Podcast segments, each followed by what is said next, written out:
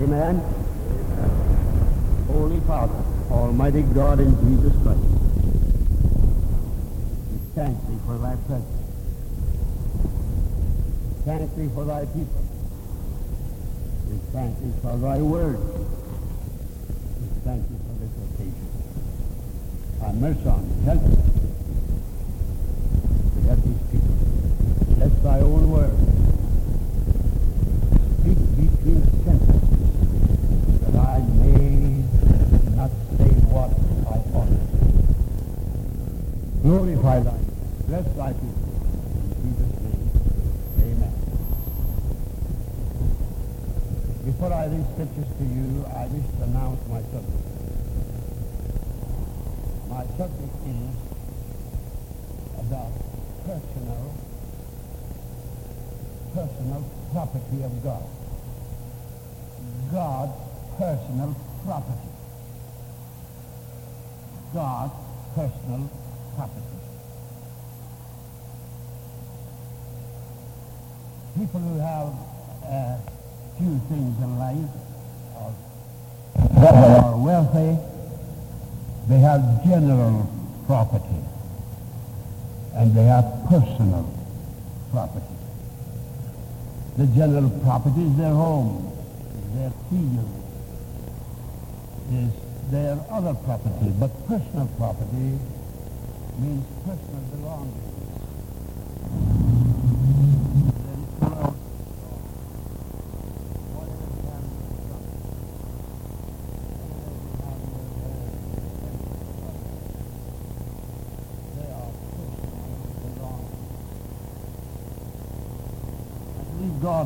Personal belo- belongings too. From the scripture I read to you soon, you will see God has personal belongings. Not only he is God of the whole universe, the whole universe is his. This world and the world we know nothing about, they all belong to God. Even devils through Adam and Eve, fall, sold themselves and sold us all the devil. Humanity was sold to the devil through Adam and Eve. Under God. And yet, the day is coming that the devil will be proved, defeated, and liar. And everything belongs to God, even humanity. So, the scripture I read to you is personal property of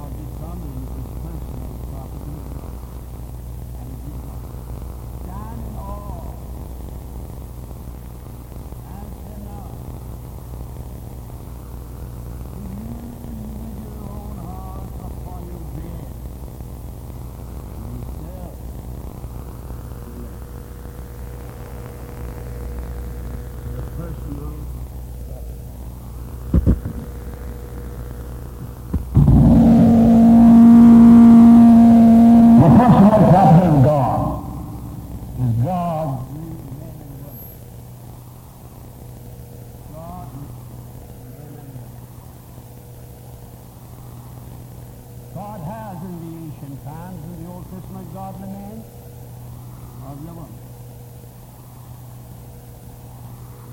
Abraham, Isaac, and Jacob, Job, Enoch, and many other patriarchs, they were godly people. That's why God used them, put his covenants and promises into their life and descendants. The prophets were godly men. Isaiah, Jeremiah, Ezekiel, Daniel, and others. They were godly men. But their godliness was not perfect godliness as God would have his special property, his special belonging. That godliness is yours and mine through our Lord Jesus Christ if he wanted. The only perfect godly man was in the Old Testament was Enoch. Abraham, Isaac, and Jacob, Job, and others, prophets, they all had some faults. None of them were perfectly godly. Not even 80% God. They were just 50% God. But Enoch was perfect godly man. And the secret is he walked with God. He practiced the presence of God day and night. And he walked with God by faith, practiced the presence of the Lord in smallest details. He received reflection of Almighty God in his life so earth could not hold him. And he was taken alive to heaven. He's a picture of New Testament godliness. He's a forerunner and picture of those who talk about being raptured when Jesus comes.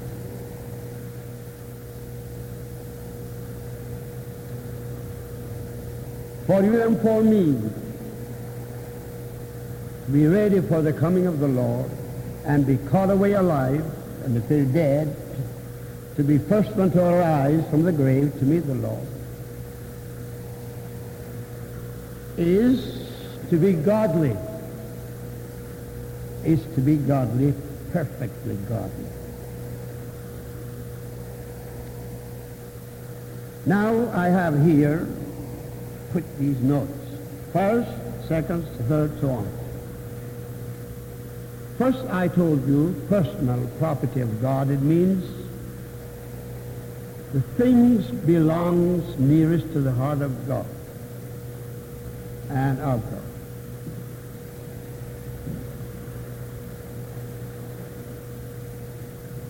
And that personal property is godly man, which God has set apart for himself. Not only for his heaven, but for himself. No man, oh man. O sons of men, know this.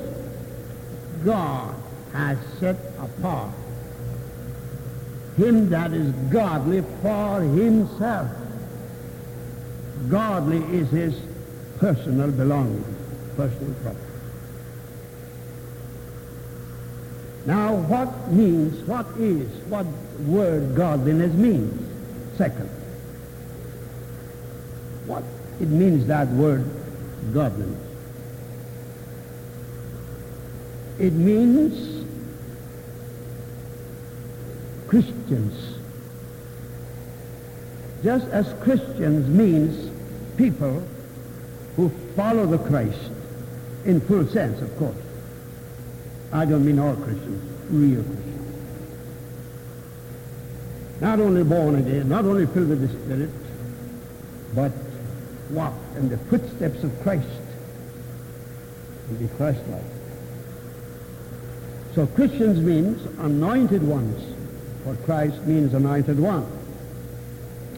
For me, for you to be real Christians, we must be anointed men and women of God. That means we must have the baptism of the Holy Ghost an anointing of the Holy. It means followers of Jesus Christ because that name was given to believers by Gentiles in Antioch because they watched their life, they watched their acts, they were so much like Jesus Christ, so they called them Christians. The followers of Jesus Christ. Christ-like. Anointed ones, followers of Jesus Christ, and Christ-like means Christian. So godliness means same thing, only in, in another term. Godliness means God-fearing people. Followers of God. God-like people. God-like people. When we talk of God, we mean absolute divinity, divine being. So when you talk about godliness, means to be not only divinely inclined, but filled with divinity, filled with divine things, filled with the fullness of God, filled with the Spirit of God. Godly means God-like, God-fearing, God followers, and God-like. God has set apart for himself him, he who is God-fearing, God followers, and God-like, who's godly. There is two kinds of godliness, true and false.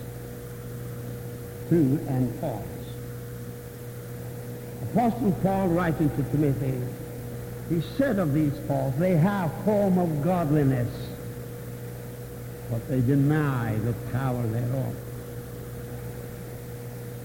Godliness is filled with the power of God. You can be godly according to God's standard for New Testament godly unless you are filled with the grace and power, Spirit of God. Otherwise you couldn't be God. I couldn't be God. So there are some people, has been always, and in these days, they have form of godliness. They look outwardly, they try to act as if they are Christians, godly Christians but their deeds, but their imaginations, but their meditations, their life proves the other way. They are formed, but not the life of godliness. From such, he said, turn away to Timothy. Have nothing to do with it. Pharisees and scribes were godly outwardly. Jesus admitted it. He said they are like beautiful, like white grains, white outside, beautiful. And he said to his disciples, except your righteousness exceed Pharisees' righteousness, you can be my disciple. So outwardly, Pharisees and high priests, they were very godly outwardly. They fasted twice a week. We have been fasting once a week. I don't know how many of us have already had some. They fasted twice a week. They did better than many of us do. They were strictly moral. They were not like adulterers, like publicans, profane persons. They were not extortioners making money by false pretense. Outwardly, they were godly, and the people recognize them as godly people, and they almost worship them. Just like some church we have now, they worship their clergy. Not only kiss their hands, but kiss the very part of their automobile if they can get to it when they pass by. Why? Because they're pious, they're holy, righteous, they're dedicated, consecrated to God, they're godly. So there's such false godliness. But thank God, there's true godliness too. Real godliness. Not only white outside, but white inside. Not only beautiful ritualism outside, but beautiful, honest to God, from a pure heart worship and adoration of God. That's true godliness. This godliness, this personal property of God that God wants to make of human race, it costs so much heavens. It costs the Almighty God so much. Here comes that scripture you and I sometimes proudly, joyfully quote to prove one God. Without controversy, great is mystery. Not of holiness, not of righteousness, but of godliness. Why not of holiness? Why not of righteousness? Because godliness includes that and goes beyond that.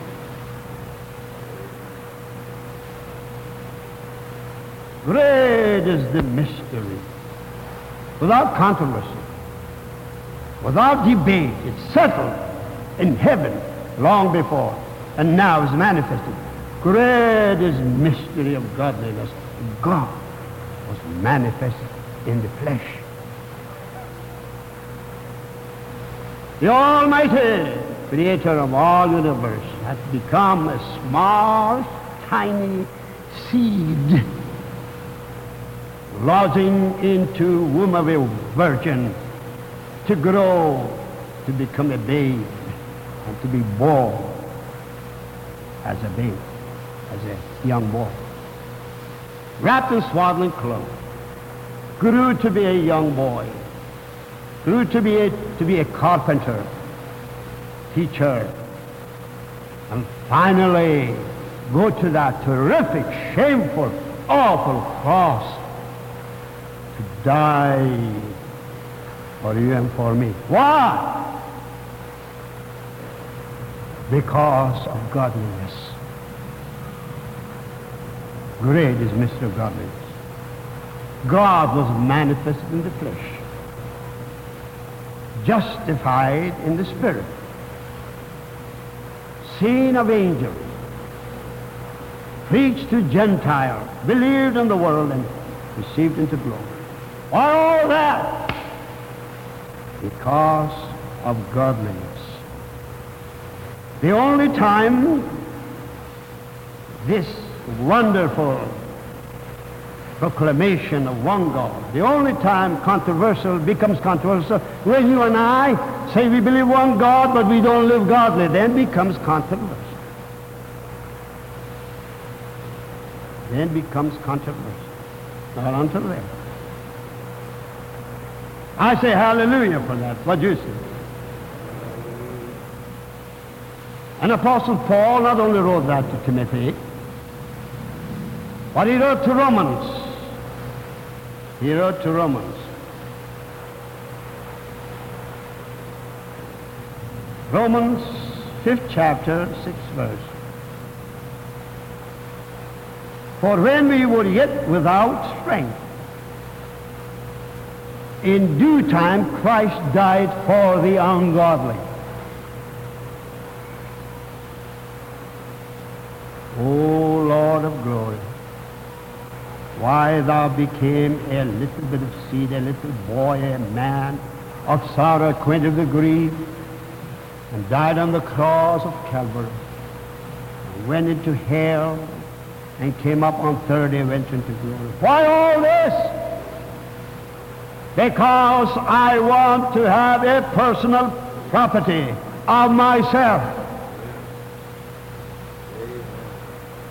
What is called this personal property? Godliness. I want a godly people from among all nations and races. Adam sold us to the devil, but I have come to redeem all that was sold and pay the price, not with silver and gold, but with my own precious blood shed on the cross of Calvary. Hallelujah. Can you say hallelujah for that? Are you here? Be with me, please. Hallelujah. Some people say, hallelujah, glory to God, my wife broke her leg. That's no time to say hallelujah. But it is time to say hallelujah now when Christ died for us. Let's lift our hands and praise him. This is the time to say hallelujah. This is the time to say praise the Lord. This is the time to say thank God.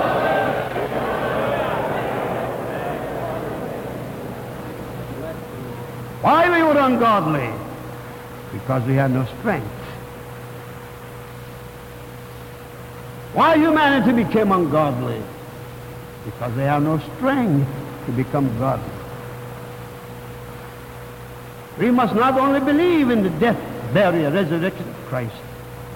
We must not only be baptized in the name of the Lord Jesus Christ for remission of sin, but we must receive Holy Ghost and power to be godly. Because when we're weak, we cannot be godly. When we were without strength, Christ died for us. Lord Jesus, why you became so weak on the cross? Why you became so helpless on the cross? Why you became so quiet before Pilate and others? Like a lamb were carried to the slaughter, you did not even open. Why? I became weak. I may have a people will be strong. I became poor. I may have a people who will be rich with divine, heavenly blessings. So our Lord died on the cross, was buried and arose, went to heaven. He sent the gospel to us as apostles. All for the sake of being saved and have power to live godly to be godlike, to fear and reverence God, to worship God in spirit and truth and in beauty of holiness. That is why. This word godly is by itself mentioned many times in the New Testament. By itself, mentioned by itself. For instance, Apostle Peter in second chapter, second Peter, first chapter, he speaks to the Christians scattered here and there just before he was himself crucified for the gospel. He wrote them to diligently make their calling and election sure after being redeemed, delivered from the corruption of the world. He said, add to your faith virtue. Add to virtue knowledge. Add to knowledge patience. Add to patience godliness. So there's virtue. You and I can have divine virtue. We may have knowledge. We have, may have patience, but we must not stop with that we must add to all that godliness. And the only time the other two will follow this godliness is we must have first godliness, then add to godliness brotherly kindness and charity, love for everyone.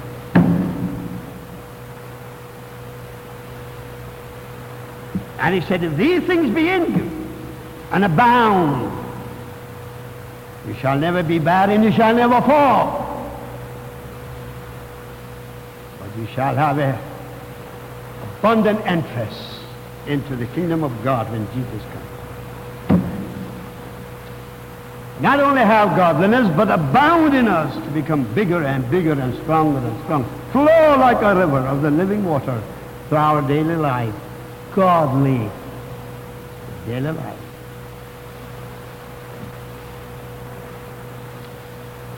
The best picture of this godliness it's not only the life of apostles and martyrs, Christian martyrs, but first psalm, the first psalm gives us a picture of true godliness. The first psalm. Supposing you say you're godly. Supposing I say I'm godly.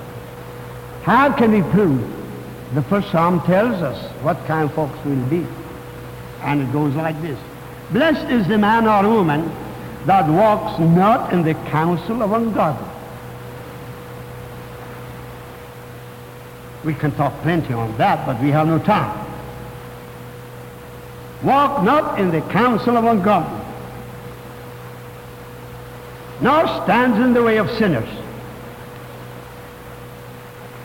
He doesn't travel same road that sinners travel, and he doesn't stand in the way of salvation, their salvation too. He lives such a life nor sits in the seat of scorn, scornful. He walks, he stands, he sits. He does not walk in the counsel of God. He walks in the counsel of God Almighty. He not stand in the way of sinners. He lives in the highway of holiness. He does not sit in the seat of scornful, jokers, jesters.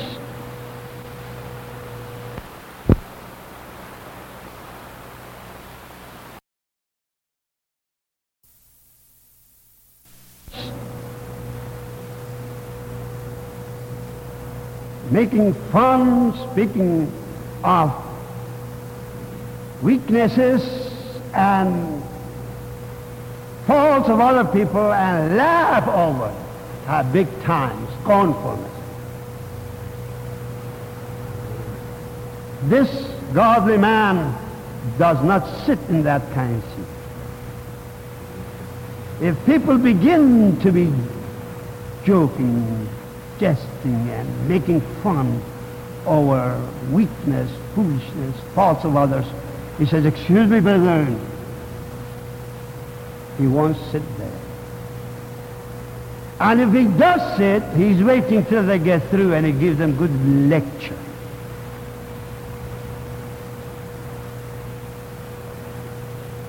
Why? He sits in the heavenlies in Christ Jesus. From whence? From hence. From whence is his life? Not only his walk, this godly man, his standing, his sitting is godly, but his delight is in the law of God, not in the newspapers, but in the Bible. He doesn't take Sunday newspaper and read the whole thing. He has no time for it. He doesn't come from his work or from his office. First thing newspaper. Last thing newspaper.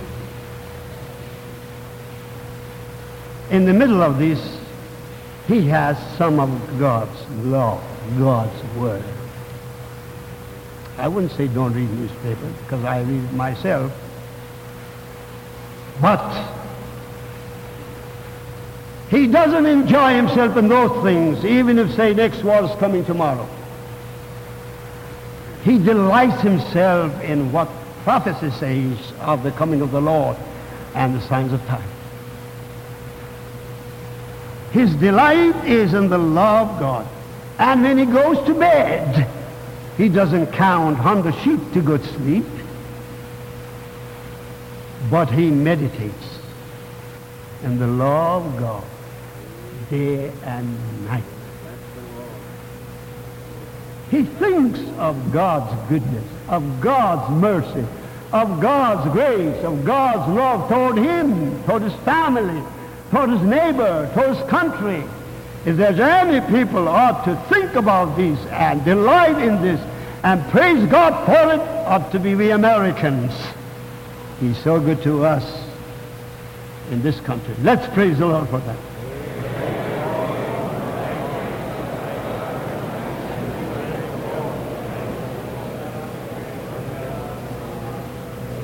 And this man, because of his right walks, right standing, right sitting, right reading, right meditation, it becomes successful in every detail of life. Then it says, He shall be like a tree planted by the rivers of water and shall bring forth his fruit in his season. His leaf also shall not wither, and whatsoever he doeth, he shall prosper. These dear men, I don't know if there's any woman to be ordained. These dear men, according to the Word of God, need not to fear where I'm going after ordination, where I'm going to start a work for God, where I'm going to be assistant pastor, or this and that. I wonder if I'll make it. You will make it if you're godly.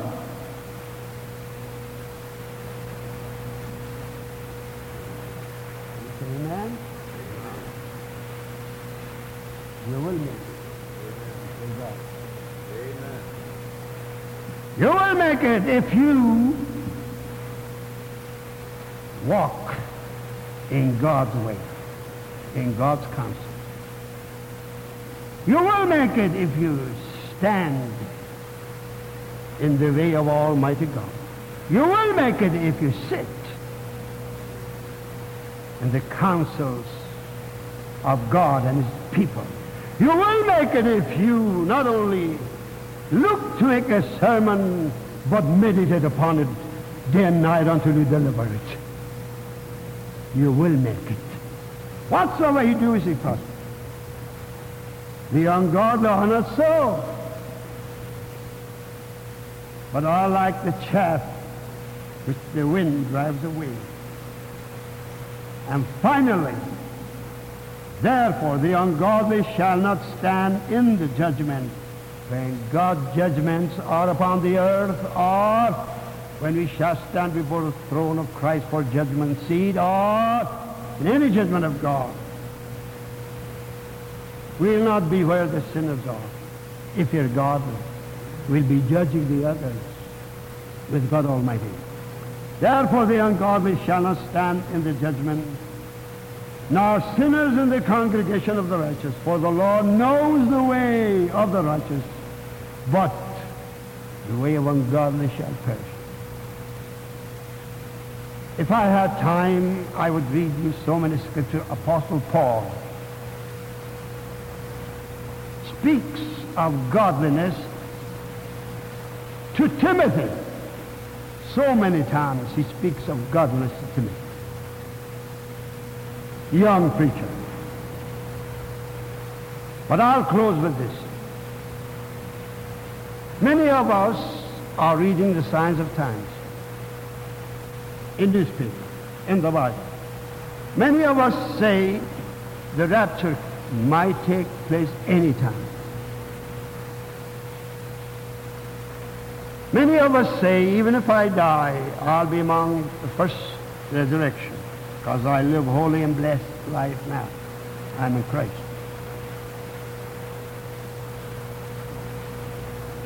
But Apostle Paul tells us who dares to think that he or she will be raptured. or arise from the dead to meet Christ in the air. So he writes to Titus, second chapter.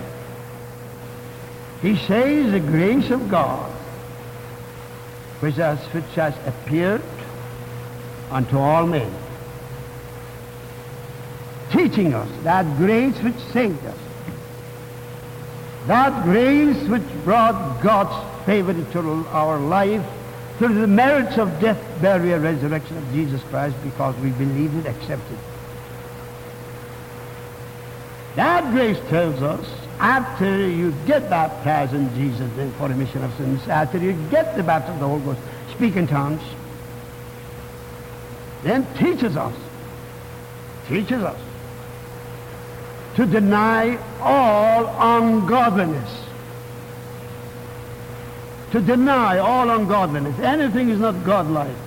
Anything does, that does not honor God, fears God, worships God. Deny. Say, I don't know you. Get away from me. I never met you. I don't know you. If you did meet it, you say, I don't know you anymore. Denying all ungodliness and worldly lusts. And live in this present world soberly. Everybody say soberly. That's so much against that light way the people talk and live in home between each other and after church, after the meeting. Anyone among us who delights in jokes, delights in scornfulness, delights in backbiting, delights in all these terrible things, they're not living soberly. If he ever were sober, we ought to be now. This gospel of Jesus Christ, this cause of God, this godliness God wants us to be, it's a big thing. It costs so much heaven. It costs the suffering and shame of the cross of Calvary. It costs the martyrdom of thousands, millions of Christians to preserve Christianity and the Bible for us that we enjoy now. It costs heaven and earth so much. Millions die all around us. We hardly pray for them, say nothing, we speak to them, testify to them. And soon the Lord is coming, and the, this world is going to be under terrific judgments, and we should be ready for coming of the Lord. All these things ought to make us sober. The grace of God teaching us in this world, in this life, live soberly. It doesn't stop there. Not, not only to be sober, but to be righteous. Not only to be righteous, but to be godly. Then, looking for the appearance of our great God and Savior Jesus Christ. He's going to appear to them that look for him. Who are these people that are looking for him and they will meet him? Who are they? They are sober people for God and his cause in this life. They are righteous people in home, in society, in church. And they are godly people. How many of you would like to be this personal property? To belong to God Almighty personally. How many of you want to be godly and perfectly godly? Will you stand up?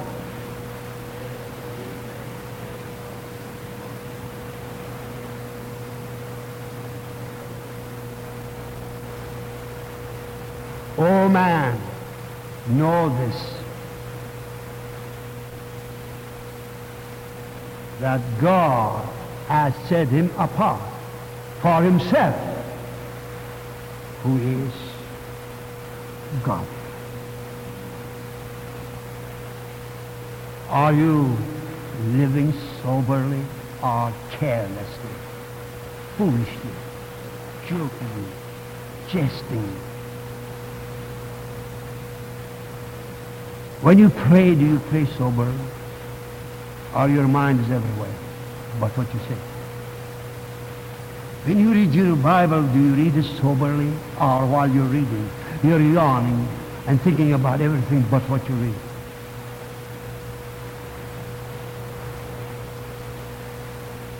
When you begin to come to church, do you come soberly?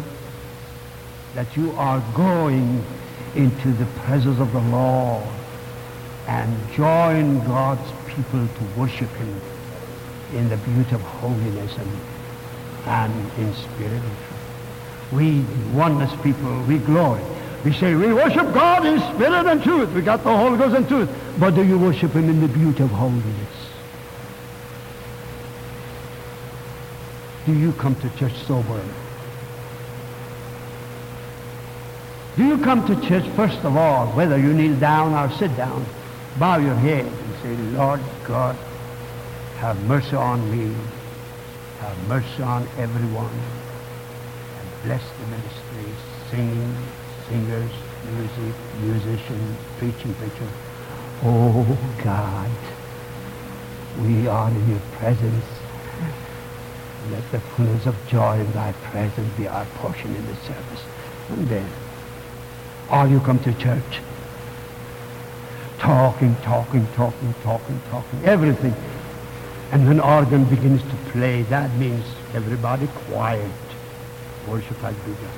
But you don't pay attention. to that. Do you come to church sober? When you testify, do you pray a little bit, say, Lord, I don't want to make a show, but I want to be a blessing and encouragement to somebody through my testimony. Testifying sober. Do you sing your hymns sober?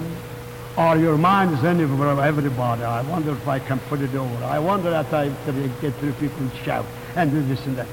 Do you come soberly? Do you sing soberly? Do you play soberly? Do you usher soberly? Do you preach soberly?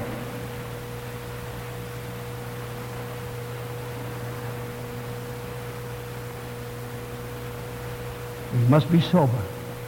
You must be righteous. You must be godly. Christ in us is perfection of godliness. And he will manifest himself in our daily life if we consecrate, dedicate, separate ourselves for his glory, for his church, for his cause. May these who will be ordained. In this very solemn hour of their ordination, that they will see that they are ordained by God first, called by God, ordained by God, and then giving the right hand of fellowship of his ministers, that they would right now make a greater dedication of their life, of their family, their marriage, of their business, everything to the Lord before hands are laid upon. them.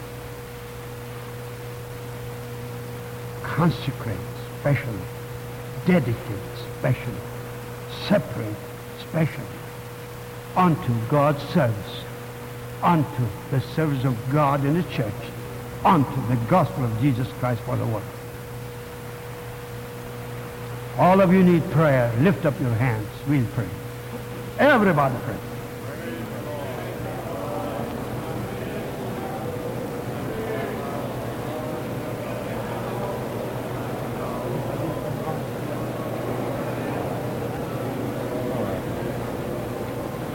Praise the Lord. Thank God.